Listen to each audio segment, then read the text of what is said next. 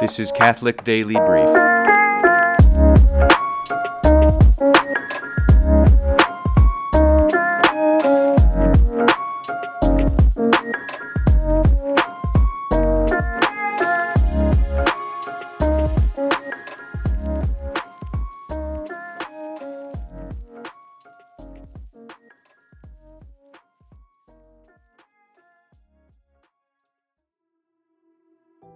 Episode 1 Does God exist? Well, yes, he does. That was pretty easy. Though I guess we can go into this a little bit more. This is obviously the first question to address before addressing any other truth of the faith. In fact, this question of God's existence is the first step in something called natural apologetics, that is, using our reason and not divine revelation to learn certain things about God and about good and evil. In fact, there are three steps in this natural apologetics process. The first is God's existence. The second one is Is the soul immortal? And the third one is Do good and evil, objective or real good and evil, exist? But this first one, this is natural apologetics because it doesn't rely on sacred scripture or any of God's revelation or the teaching of the church, anything like that. It's just using our reason. This is something that is uh, recommended in Scripture, in fact. St. Peter tells us to always be ready to give an accounting for the hope that is in us. And the church herself teaches that we don't need divine revelation to know with certainty that God exists. We can use our reason and our observance of the natural world. And again, St. Paul says that in Romans, that God's uh, nature is evident in the things that he created. Another reason this is the first question to address is because it gives real solidity to the rest of our faith. Now, we don't believe in God primarily. We don't have religious faith because we reasoned to it. It's a gift of grace. But we reason through God's existence because it gives solidity to everything else. In moments of doubt, it provides a rational foothold, something we can hold on to so that we don't slip even further into doubt. It's something that can stop my mind when it starts uh, spiraling down into darkness and doubt. Knowing these proofs, these arguments for God's existence based on our reason, stops us and says, wait a minute, yes, this is based on something that I can know here and now, something I can hold on to and it's not something I merely uh, believe blindly. Now, there's confusion about this question. Even addressing this question uh, is something that uh, certain Christians don't think we should do, or that it's dangerous to do, to engage our reason in exploring God. Um, many think that we should just uh, believe, and that reason and philosophy have no place in uh, these questions. And that's, I don't think that's true. I think it's dangerous to say that. And the church, of course, says that that's wrong. To be a, a fideist, that is to say that only faith is to be used, and to be a rationalist, that is to say only reason is to be used, those are both errors, according to the church. God gave us minds and he gave us minds not only to explore the things of the world, but through those things to know something about him. And first of all, it's his existence. God gave us minds to know and to love him.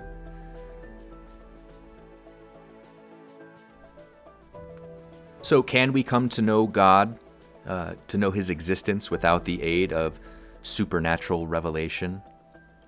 Yes, we can. And the best example, the best proof of that is someone who did just that and did so without the aid of uh, God's revelation to the people of Israel and uh, long before Christ revealed himself in this world. And that's the Greek philosopher Aristotle, who lived about three centuries before Christ. I'm not going to go through his whole argument. You can find it in Book 12 of his Metaphysics if you really want to do that. Um, but I'm just going to give his conclusion because that's the point here that he did arrive at the understanding, the existence of one supreme being and he says, quote, It is clear then from what has been said that there is a substance which is eternal and unmovable and separate from sensible things. It has been shown that this substance cannot have any magnitude. It's without parts and indivisible. It has also been shown that it is impassive and unalterable. End quote. So Aristotle here comes to the conclusion of a substance, a being, which is eternal and unmovable, separate from sensible things, separate from this world. That it's simple, doesn't have any parts. It is impassive, that is, it can't suffer, it can't change. Now, this doesn't give us the image of loving God, God the Father, or God the Son, or God the Holy Spirit, or anything like that. And of course, those are things we could not reason to. Those are things that needed to be revealed by God Himself. But it does show that Aristotle, with the use of his reason, came to the knowledge of one supreme being, and that's no small thing. Subsequent thinkers expanded on Aristotle's thought or gave other demonstrations uh, for God's existence, the most prominent one being uh, St. Thomas Aquinas, who elaborated on and enriched Aristotle's proof and added a few others as well. We're just going to summarize two of his arguments and leave the rest for you to study yourself. And I'll give some uh, resources, some things to read at the end, some book recommendations, so that uh, you can read that and not be bored by uh, me explaining it here in this uh, podcast. Again, this is supposed to be a relatively brief podcast, hence the name. Now, before we look at what St. Thomas Aquinas said, many people object right away whenever you mention St. Thomas Aquinas's arguments arguments for the existence of God. They say, "Ah, he's from, you know, the 1200s. Uh, his arguments are obsolete because science has progressed, etc., etc., and they've been shown to be not true because he was basing all of this on an outdated scientific worldview, etc., etc. False, okay? As Dwight Schrute would say. St. Thomas Aquinas doesn't rely on any particular scientific finding. The only phenomenon that he relies on is observing things in the world. In his first proof, one that is very similar to Aristotle's, he just relies on the fact that in the world, some things move and some things change. That's it. That's the only, quote, scientific uh, observation, scientific datum that he needs to go through his argument. And so, of course, that's not outdated. That hasn't been disproven. And people that say that his arguments are obsolete most likely have never even addressed them or read them. Uh, an example of this is uh, the atheist biologist Richard Dawkins, who devotes uh, like two paragraphs in his really stupid book, supposedly debunking St. Thomas Aquinas' argument. Uh, and he, it's clear he doesn't understand it at all. He has no understanding of what he's talking about. So, what is St. Thomas Aquinas' first way? Well, he basically says, We see that some things move and change. This is obvious. We observe this constantly. And then he says next that things that move or change do so because they are moved or changed by another. Then he says, This process can't go on indefinitely, infinitely. And the reason for that is let's say you have a line of train cars going along the train track in front of you, and they're going from left to right in your view. Uh, you can't just explain the motion of those train cars by saying, well, they just keep on going. No, at a certain point, they're all moving together. At a certain point, there has to be one that's providing motion for all the rest. If there weren't, then you wouldn't be seeing any of them move right here and right now. A similar example would be trying to explain the motion of uh, the hands on a watch or on a clock. You say, well, what's what's causing those those hands to move? You say, well, gears, gears inside the watch.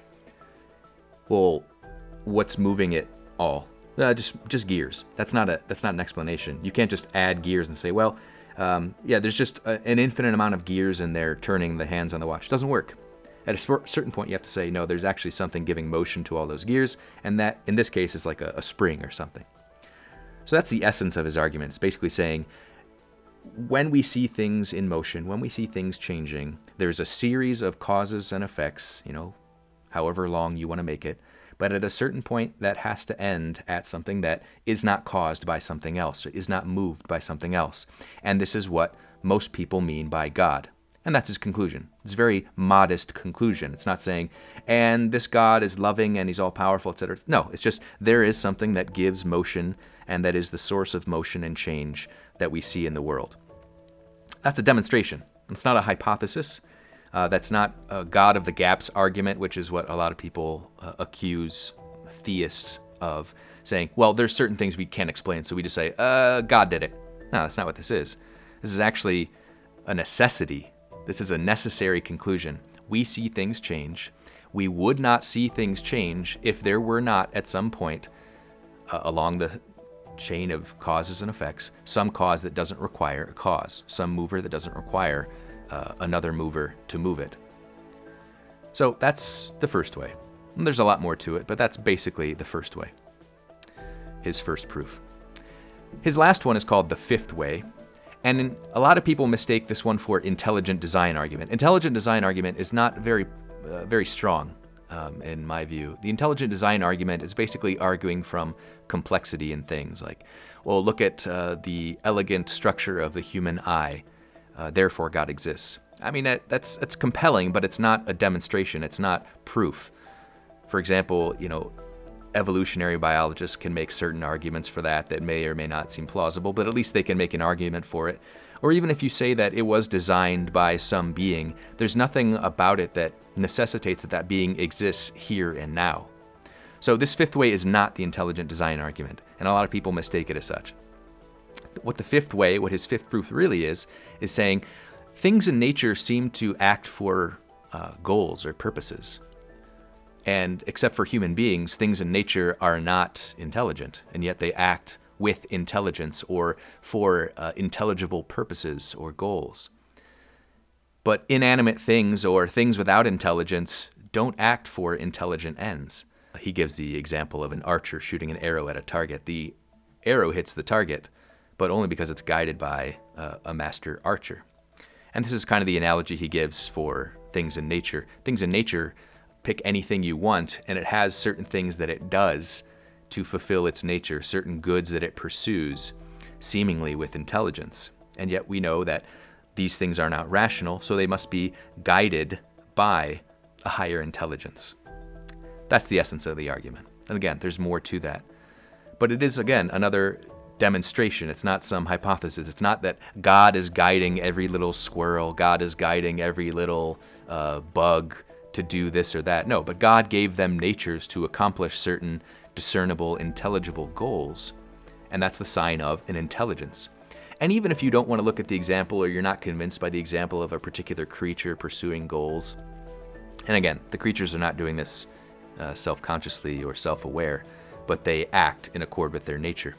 Look at the whole amalgam of things in the universe and how they interact and how there's a balance in things and there's certain goods pursued or goods uh, accomplished by a particular ecosystem. Right? Even on the larger macro level, you can see there's a goal orientedness in the world, and that speaks to the existence of a designer. Even atheists who are evolutionary biologists and talk about nature, they can't escape the language of purpose. For example, they talk about evolution aiming for this or that goal talk about natural selection, talk about the language or code of our DNA. They can't escape it because it's so obvious that there's intelligence behind these things. We'll go into this a little bit more in a subsequent episode in other proofs for God's existence. So, a couple takeaways from this episode. First, we can and should try to understand God's existence by using our reason without the aid of divine revelation because it provides us with a solid foundation for everything else we believe.